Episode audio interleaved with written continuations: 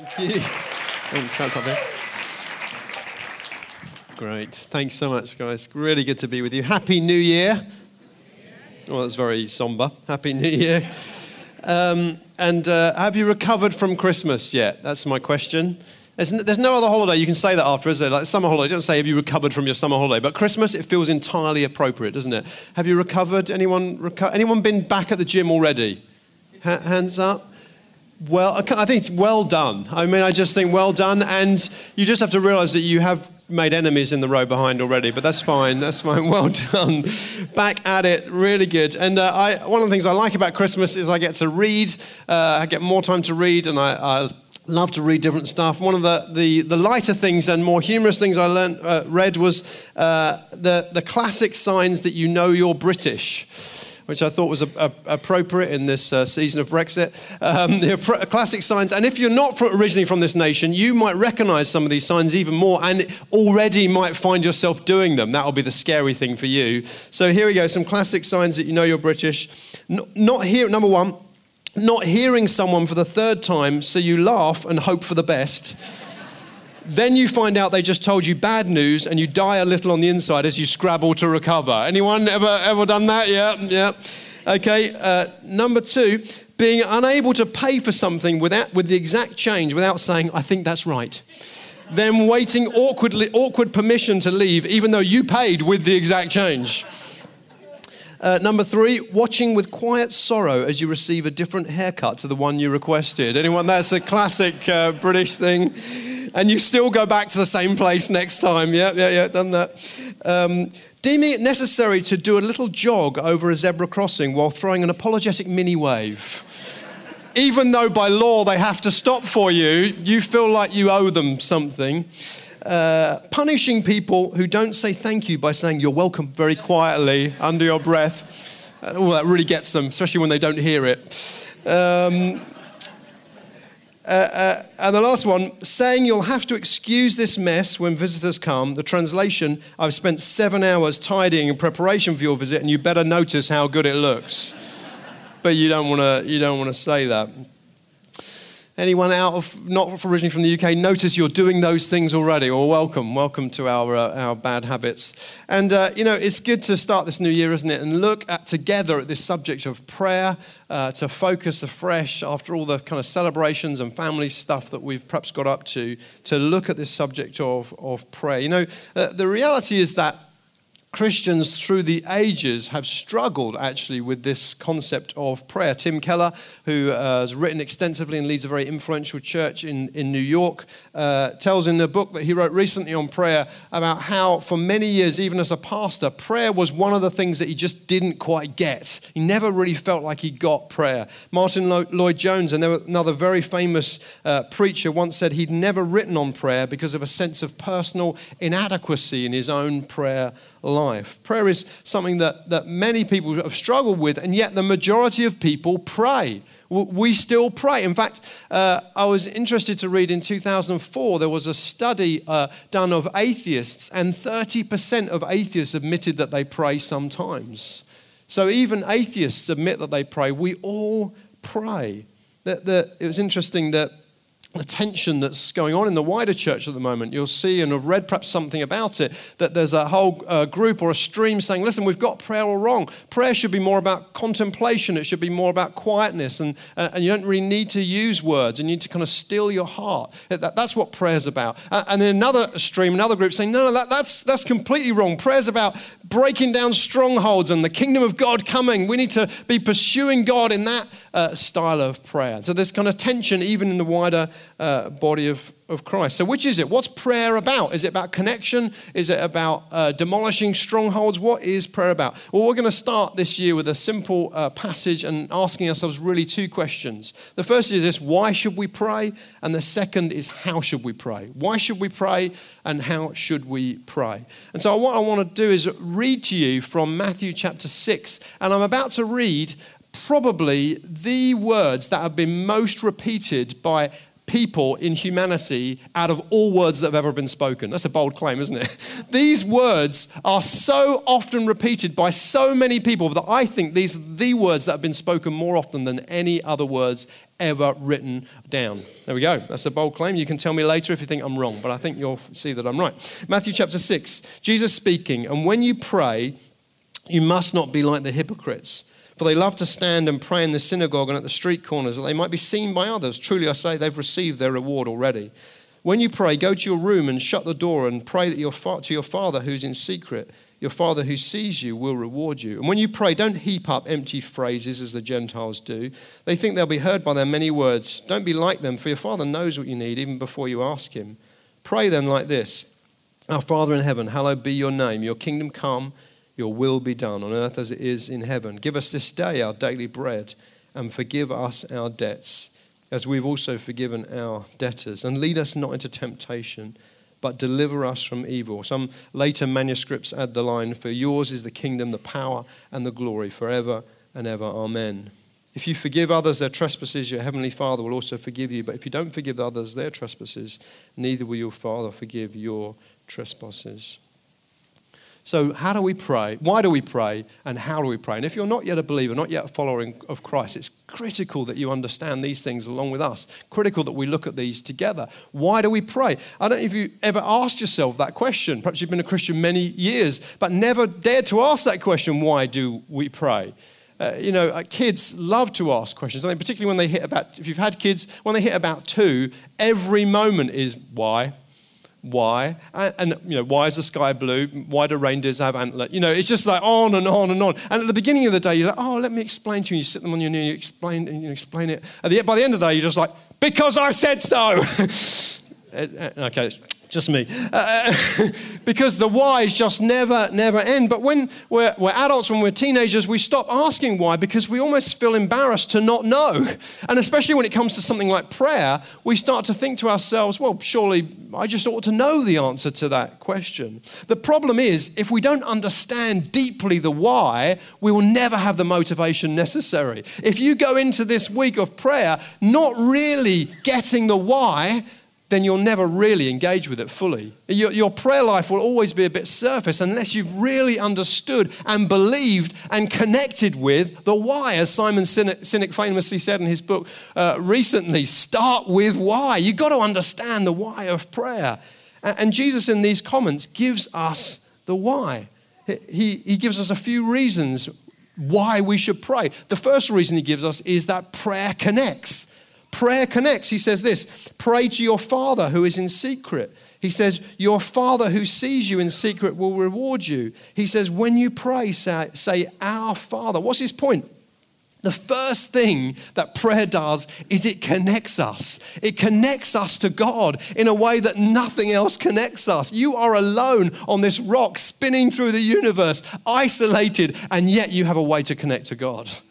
Uh, that was really good news that you didn't quite get. You have a way to connect to God, and it's called prayer. Anyone see Star Wars over, over Christmas? Yeah, if you, oh gosh, not many of you. Poor, poor on them for the, for the box office. But anyway, uh, Star Wars over Christmas, I thought the best review, actually, all the reviewers in the world, someone paid for it. The best review actually was from Caroline, who said exactly this. My wife, she said this uh, on Ask for her opinion. I slept for the first hour, but after I work, woke up, I didn't think it was too bad, which I thought was a fair summary.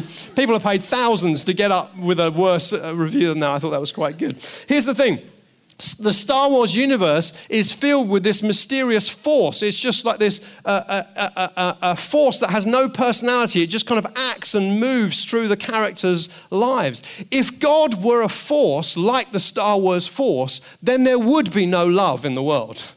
Because a force could not create, an impersonal force could not create a personal love. It wouldn't be able to do it. It wouldn't be able to create something that itself had never known. There would be no love. If God were just a single uh, individual, as uh, Islam would teach, as the Jehovah's Witnesses would teach, then love would only exist after He created somebody. Because before that, there'd be no one to love. There'd be no one to love. And so God's love would be subservient to his power or to his intellect. Love must have come later because if God was just alone, then who is there to love? And this is where the beauty of the Christian doctrine of the Trinity comes in. Because the Bible teaches us that God is three in one, all fully God. He is Father, He is Son, He is Spirit, and for all eternity they have loved each other. They have loved each other, and so we have been invited into that love. That's why the Bible can say, God is love. It never says he is power, although he is power. It never says that he is uh, intellect, although he has extreme intellect. It, but it does say he is love. And you and I have been invited into that love. This is why Jesus said, This is eternal life, to know you, the only true God. You and I have been invited into the divine romance, the divine love of heaven. We have been invited in, and we've been invited in through prayer. We connect with God in this way. Prayer is first connection. You might say, though, well, Simon, I don't feel connected to God when I pray when I pray, I just don't feel the connection that you're talking about. Well, I would say, then pray about that. Because that is your birthright as a child of God, is to feel connected to your Father. So then stop everything else and pray about that and talk to others and ask your friends to pray for you for that because you have been born to know God and for Him to know you and have been born to connect with Him. And so if you don't feel it, and I've had seasons in my life where I don't feel connected to God when I pray, as soon as I notice that, and sometimes it can take a while because you just go through the motions. Okay, just me. As soon as I notice that, I will stop and say, okay, I've got to change something. Because connecting with Him is the most important thing, as we've been singing about. And so stop at that point and and and and. I mean, who uses a laptop and when it gets to 10% left on the battery thinks, oh, I'm just going to keep working, I'm just going to keep working. What a fool, because what's going to happen? All your work will be wasted. And yet, as Christians, we think, I'm just going to keep going, I'm just going to keep going. No, no, no. Stop. Stop. Get reconnected. And the second thing I've learned about this is this that when, I, when I'm dealing with God, I've got to realize He's God. Uh, I know it's profound. I've got to realize that He is God. He is totally other to me. He is perfection. He is spirit. And so I cannot demand of Him that He relates to me in a certain way. I can't, I used to, used to have this expectation that God would relate to me in the way that I wanted him to relate to me. So if I wanted an answer to my prayer right then, well, that's what he should do. And if he didn't, well, God doesn't hear my prayers. And if I wanted to hear his voice by an angel appearing at the foot of my bed, well, then that's what should happen. And if it didn't, God doesn't, I don't hear God's voice. But then I realized that's not relationship. That's like relational terrorism. That's like holding a gun to God's head and said, unless you perform, we don't have a relationship. No, no. Relationship with God, relationship with anyone starts with humility, doesn't it? It starts with relating on their terms. It starts with coming to God and saying, God, you've promised to know me now. Show me your ways. Show me how you relate. So if you struggle to connect with God, maybe this certainly was my case. I had a preconceived idea of what it meant to connect with Him instead of an open page that said, God, I want to connect with you. I mean, just give me an example. From a few weeks ago, I was just feeling overwhelmed with prayer. I was saying, God, I've got, you know, we've got more than a thousand people in King's Arms. I'm part of overseeing more than 300 churches. We've got disasters on the left side of the world and the right side. I mean, it's just going on and on and on. I am just overwhelmed. I don't know what to pray for or where to start. And so I was praying that one morning. And what happened at the end of that prayer? Well, nothing. I left that prayer time. Didn't feel like God had spoken to me. But I knew that He'd heard my prayer.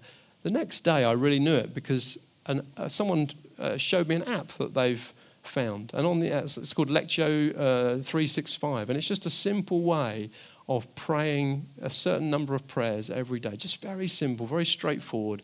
And every day, this app just pops up and gives you a little reminder of pray in this way today, pray in this way today. And it just changes every day. And I was like, that's what I needed right now.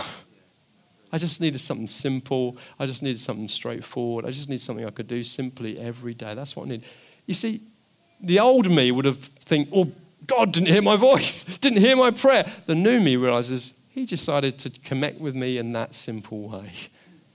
Let, let God relate to you as he wants to relate to you. Prayer is connection. And then, first, secondly, prayer reveals. Jesus says that prayer reveals. You know, um, Plato's Republic, there's a character called Glaucon who's actually Plato's brother's brother, and he, uh, he, he speaks to Socrates in, this, in the book, and he talks to Socrates, and he says, imagine someone had the mythical ring of Gyges. Now, the mythical ring of Gyges was a ring that, that made the, the owner invisible. It's like, you know, the Lord of the Rings, except without the Sauron bit. It just made the, it made the owner invisible. And he said, imagine some, anyone had that ring. He said, I believe that people who have that ring will do all measure of evil. They will, they will steal when they want to steal. They will trespass. They, they will let people go from prison. They'll kill who they want to. They'll sleep with who they want to. They will do all manner of evil. He was a happy chap. He said, I believe that people are only held to morality because they don't think they can get away with immorality. And if they could get away with it, if there was no relational concept because they had the invisibility ring, I believe they would commit all sorts of evil. What's his point? His point is you and I don't know ourselves. You and I don't know what's really in our hearts. And you might say, that I wouldn't do all sorts of evil. And he would say to you, well, you haven't got the ring. But if you had the ring, who knows what you would do? His point is, none of us really know what's in our hearts. And there's some, some truth in it. I, I, um, I was speaking at King's Arms some years ago in the evening, and, and to be honest, when I speak, I often don't know whether it was, it was good or bad. You can tell me later. I, have got no, you know, real concept or measure of whether it was, was any good or not. But this night, I thought I'd done pretty good it was like a really, really good one. You know, and I could kind of tell it was landing and God was there. I came home and Karen said, How did it go tonight? I was like, I think it was I think I did really good. It was it was strong. I felt like people were connecting. The presence of God was there. People were getting set free. It was really good. She she said, That is so good. There's only one slight problem. I said, What is it? She said, Your shirt is on inside out. I said, No, it's not. She said, You go look in the mirror. So I went and looked in the mirror, and there it was, completely inside, complete with the tag at the back flapping around. I mean, there was no getting away with it. I'd been wearing my shirt inside out the entire night. On the outside, thinking, people were thinking, really connected with me, not realizing they were probably thinking, Why is his shirt on inside out? And no one said anything. If that ever happens, you guys don't tell me, I'll be cross. What's the reality? The reality is this it's only in prayer that we truly get to see in the mirror. It's only in prayer that we truly get to see. This is what Jesus says in this little passage. Prayer reveals things to you, it reveals stuff about you. Jesus says, Don't pray like the hypocrites. It reveals stuff about, by, even by the way that you pray. He, he, it reveals stuff about your heart. He says, When you pray, forgive. And it reveals stuff about your relationships in the way that you should have forgiven others. Prayer reveals stuff uh, about your theology. Pray to your Father. Pray, it reveals stuff. Prayer is like the mirror of God. And, and, there's no other place where we can truly be seen as we are. You might think, well, I'm never going to pray again then. But the reality is, it's the only place you can be seen as you are and loved for who you are. Loved, loved as God loves you in no other, like no other person loves you because he sees you and yet still loves you even though he knows you. Prayer is that place. Prayer reveals stuff. It's in prayer that we can truly be changed because it's in prayer that God will show us who we are. And by His grace, then by His power, He can see us transformed. Psalm 139 says this O Lord, you've searched me and known me. You know when I sit down and when I rise up. You discern my thoughts from afar. You search out my path and my lying down. You are acquainted with all my ways. The psalmist had got it. He'd understood it's when I pray, when I connect with God, He sees me and He knows me and He still loves me. Prayer connects, prayer reveals and the third reason Jesus tells us that you should pray is because prayer changes. Again and again in this passage, he shows us that we come to prayer with an expectation that things will change.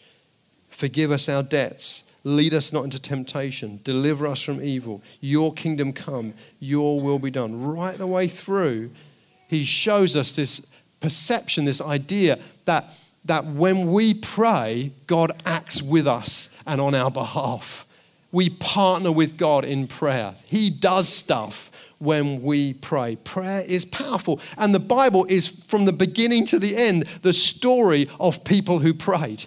People who prayed and changed the world or their world. Abraham, Isaac, and Jacob were people, men who were broken in many ways, and yet they prayed. They sought God and He changed their families and He began a new nation from within them. Moses prayed and God set His people free from, uh, from Egypt in slavery and established them as a nation in uh, uh, the promised land. King David prayed, and a new messianic line began, which is still uh, evident through Christ. The prophets called on God's people to pray. The New Testament church prayed. From beginning to the end, the Bible is a story of people who prayed and people who changed the world. That's, the, that's what we see in the scriptures. Prayer changes things, not because it's a power within itself, but because it connects us with the one who is all power. It connects us with the one who has all power.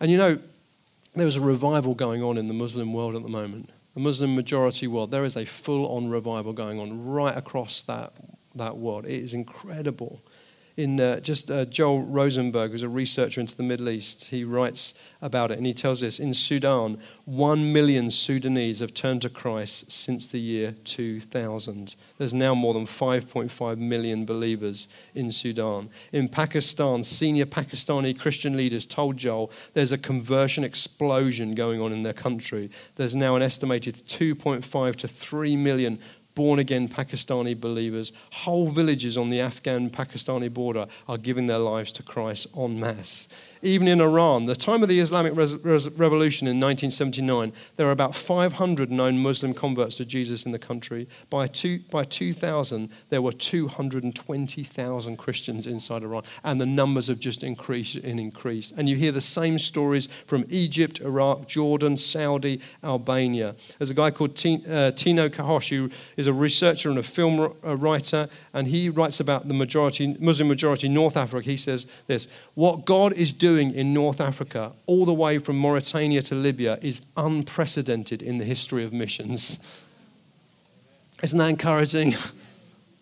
Isn't that encouraging over here?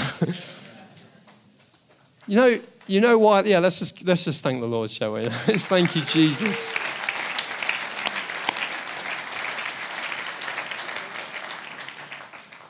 I love that story, but the reason I love it all the more is it's because it's happening because I prayed.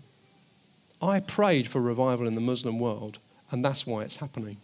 25 years ago, God spoke to me through a book that taught me to pray for the Muslim world, and it taught me to pray through Ramadan. So I prayed through Ramadan for those who didn't know Christ in the Muslim world. And this revival is happening because I prayed. Doesn't that sound a little bit arrogant?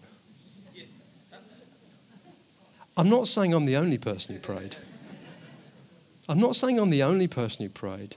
I think there were millions of Christians around the world who prayed. And together we prayed and we're changing their world. You've got to believe that your prayers change the world. You've got to believe it as we go into a week of prayer. You've got to believe, as I believe, that 25 years ago, when I started praying for the Muslim world, and I've prayed for it on and off ever since, sometimes faithfully, sometimes not very faithfully, as I have prayed for it, my prayer has take, is joined in with everyone else's prayer and has made a difference. You've got to believe it. That's not arrogance. That's just believing what God says. That's just believing what He says in His Word, that He hears our prayers, that we call on our Father who loves to do good on the planet in partnership with us. Why doesn't he just do it? I don't know. There's a mystery there. But the reality is, he has promised that when we pray, he will move. And so your prayers can change the world. And if you believe that, your prayers, if you believe that, your prayers will change the world. If you believe that your prayers will take part of that, it's not arrogance. That's just realizing that even if my prayers were like a grain of sand relative to everybody else's prayers, they still counted. I was still partner to what God is doing in the Middle East right now. What do you want to partner in? How do you want to change the world? What's God calling you to? On the big or on the small? There was a guy who um, used to come to King's Arms and then he, and then he disappeared. I mean, not like physically in front of me, he didn't disappear, but he just, he just stopped coming. And uh, I noticed that he stopped coming after a few weeks, and so I, I, um, I didn't know him very well, but I, I, would prayed for him a couple of times, and I somehow had his number, so I just texted him and said, "Hey, I've seen you haven't been around for a while. I'm just, just checking everything's okay. I just want you to know I'm praying for you."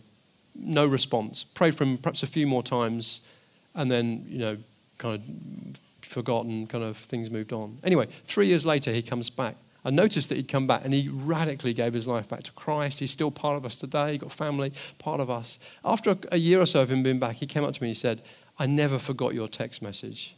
Your text message was the thing that lodged in my heart and was one of the things that brought me back. But he was wrong, you know, because it wasn't the text message. It was because I prayed for him. And numbers of other people, I'm sure, just for those who think I'm supremely arrogant. you haven't got the point. there were people who prayed for, that, for him, and our prayers got hooked into a simple text message by the power of God and changed his life. That's how it works. That's how it works. Prayer changes things. You know, over the Christmas, I had a dream, and in the dream, I was fighting in this spiritual battle. And the voice said to me, You know what to do. And I, my response was, I don't know what to do. Because we were kind of under heavy fire. And then immediately the voice said, You know what to do. And I, I remembered I did know what to do because I've studied a little bit of military history. And I knew in that season, because this was set in kind of olden times, what they would do was they would bombard the enemy positions with artillery because the artillery had just been invented and it was changing the force of uh, the, the warfare. And they would bombard the, art, the enemy positions with artillery before the ground troops ever went in. And so I, I, in the dream, I said, We need the artillery. And the voice said, Prayer is the artillery of heaven. I just feel this conviction as we begin this year. It's time to unleash the artillery of heaven. It's time to unleash the artillery of heaven on this earth because God is wanting to do things that we have never yet seen before on the planet. There are already things happening that have never been seen before, and God is wanting to do even more. It's time to unleash the artillery. That's why we pray. Prayer connects us, prayer reveals, and prayer change, changes things. That's why Charles Spurgeon, the great British preacher, said this I would rather teach one man how to pray than 10 men how to preach. I would rather teach one man how to pray than 10 men how to preach. Prayer is powerful. And we've got to understand that why. Just as we draw into a close and how to pray, we've looked at why to pray. More quickly, how to pray. I wanted to spend more time on why because if you've got the why, then you'll find out how. You can Google it. Oh, you can listen to me as well, but you, you, you, if you've got the why, that you'll, you'll, you'll do it. You'll pray. But how to, how to pray? What does Jesus say? Well, firstly, he says, when you pray, and his point is find the time. Jesus assumes, he doesn't say if you pray, he says when you pray. He assumes that if you're a follower of his, then you will pray. And you will find the time to pray. And so I want to encourage you to begin this year, find the time don't let any excuse that says you do not have time get away with it because you have time to do what you think is valuable. We all do. We've got to hold that mirror up and realize if you think it's valuable, you'll find the time to do it. Find the time. And but it doesn't have to be this stressful, oh, I've got to find this time. Find the find the time whenever it works for you. Find the time walking along. Find the time, you know, Kirsty prays when she's walking a dog. Buy a dog. Walk the dog. Say to the dog, you only exist in my life because I need to pray more. That's why I bought you. You have no other significance. Oh, they won't understand. It's fine. Buy a dog Pray when you're walking. Pray when you're driving the car. Pray when you're laying down to go to sleep at night, maybe when you're not too tired. Pray in the morning. Pray at lunchtime. Go out of the office and pray. Just find the time. Find it somewhere. Don't follow anybody else's pattern. If you've had a time and it's stale and old and disconnected, then stop and do something different. Find a different time. Break out of the old box, but find the time. If, if you want a provocation, then join us. We've got on your seats 1102 for the month of January. We're going to set our alarms for 1102. And on the back, you can write down three names of people who need a breakthrough from God. Either they don't know Christ or, or they need some kind of breakthrough, and you can pray for them. and set your alarm for 1102. I'm be interested in uh, meetings with lots of King's Arms people if they're all going off. But make that your time. 1102. Make that your time to pray for people and for, for pray. And, and, you know, just learn to, to pray through your day. You know, pray when people leave you, when you've connected with people, or you've had them over for dinner, or, or, or you've been out for a coffee. Just say, hey, can we just pray together? I used to feel, oh no, they'll think I'm religious. I just, thought I'm 49 now, like, forget all that. Wait till I'm 79, I'm going to be a nightmare. But 49, I'm just like, I, so what if they think I, I just want to, can I just pray for you? Don't use loads of religious language. Don't make it half an hour long. Just say, can I pray for you? But it's powerful. Pray mid conversation. You know, stop mid conversation. If someone said something that you think, oh, I don't know the answer to that, as soon as I think, I don't know the answer to that, I think, I need to pray for this person. There's point me making stuff up. I just say, hey, look, can we just pray for that right now? I don't obviously interrupt them mid sentence, that would be rude, but just wait till they finish and say, hey, can we pray for that? Just let this become more natural. Find the time to pray.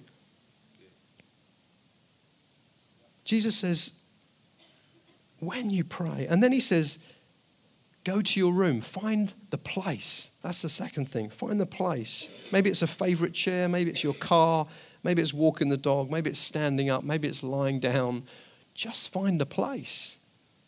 Maybe it's on your own, maybe it's with others. Just find the place. Jesus encourages his followers to, to put themselves in a private place I think largely because in his day, people were in the habit of praying as performance. They wanted other people to hear their prayers, and so he was breaking them out of that. But there's plenty of examples in the scriptures of people praying together. So if prayer is dry and dull on your own and you're not, then pray with others. There's seasons where I only pray with others because I think if I pray on my own, I'm just going to go on my phone, I'm just going to distracted and busy. So I, I will purposely find people to pray with because I need other people around me. And there's other seasons where I pray more on my own. Just find the right place for you. Find the place to pray. What does that look like for you? Think creatively. Sometimes I pray in my lounge because I think that'll be fine. And sometimes I know as I'm about to start praying, I'm going to be on my phone in 10 minutes if I stay here. I just know that I am. So I need to get out and I go and walk or I do something different. So just know yourself. You will find the right place if you know yourself and you know what you're looking for in prayer. I love to pray in this room. So often in the week when there's no one in here, I will I'll just you know, I don't, I don't make a formal booking, sorry, Isabel. Um, but I'll just come and I'll pray for every chair and every person sits on the chairs. You're sitting on a chair that I have probably at some point prayed for. And I've prayed for you as you sat in that chair that you and your family will be blessed. Find the place that works for you. And lastly, Jesus says, pray like this. And his point is find a model. I don't believe that Jesus wants us to pray these words by rote, although we can. I think they're powerful. But actually, use these words that Jesus spoke as a, as a way of provoking you for the things that you should pray. And, and in our discipleship language, we've kind of uh, uh, laid them out in the acronym START. So, S at the beginning of the prayer is about sonship, our Father. Start your prayers not just with a list of, uh, of things you want God to do or even saying sorry. Start your prayers with Father. Connect with the sense that you are His child and that He is your Father. And, and the T is thanksgiving. Hallowed be your name. Come quickly into worship. You know, when we give thanks to God, it says in the scriptures, we enter his courts with thanksgiving in our hearts. Thanksgiving breaks us out of entitlement it breaks us out of thinking that God owes us something. It's a place where we can just come to Him and we can say, Thank you, Father, for all you've done. It actually gives us faith for what He's about to do when we connect in thanksgiving with Him. And then ask. A is for ask. Your kingdom come, your will be done on earth as in heaven. Give us this day our daily bread. Bring your requests to Him. Ask Him for what He wants to do. Ask Him for what you want Him to do. Connect in prayer through the ask. And then R is repent. Take some time for the Holy Spirit to show you what's really going on. Let him look into your heart as David prayed Lord, search me and know me. Show me if there's any wicked way in me. Come to God and show, say, God, reveal my heart to me so that I can get free and I can change. And then forgive others who've wronged you. And then the T is for truth. It's not in all the manuscripts, but some of them, uh, the later ones. For yours is the kingdom, the power, and the glory, whether it's there or not. It's great to finish with truth. This is who God is, this is who you are. Maybe get a Bible verse that you're looking to memorize and speak it out, declare it over yourself, over your family and friends. finish with truth. Those are the components of a healthy prayer life. And you can use that as a model to pray through or use a different model. It doesn't really matter. But make sure you're praying those kinds of things. So, as we land, why do we pray? We pray because it connects us to God. We pray because it reveals stuff in our lives. We pray because it changes things. And how? Well, we find the time, we find the place, and we find a model that works for us. We've got to take time to release the artillery of heaven this term.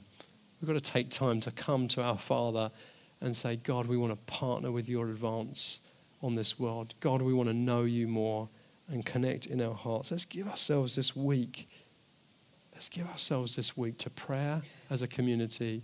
Let's release the big guns onto the things that God wants to do. Let's say, Father, we don't understand prayer. Will you teach us? Teach us something new as we go into this adventure together. And look, I've finished early, so it must be New Year. Happy New Year.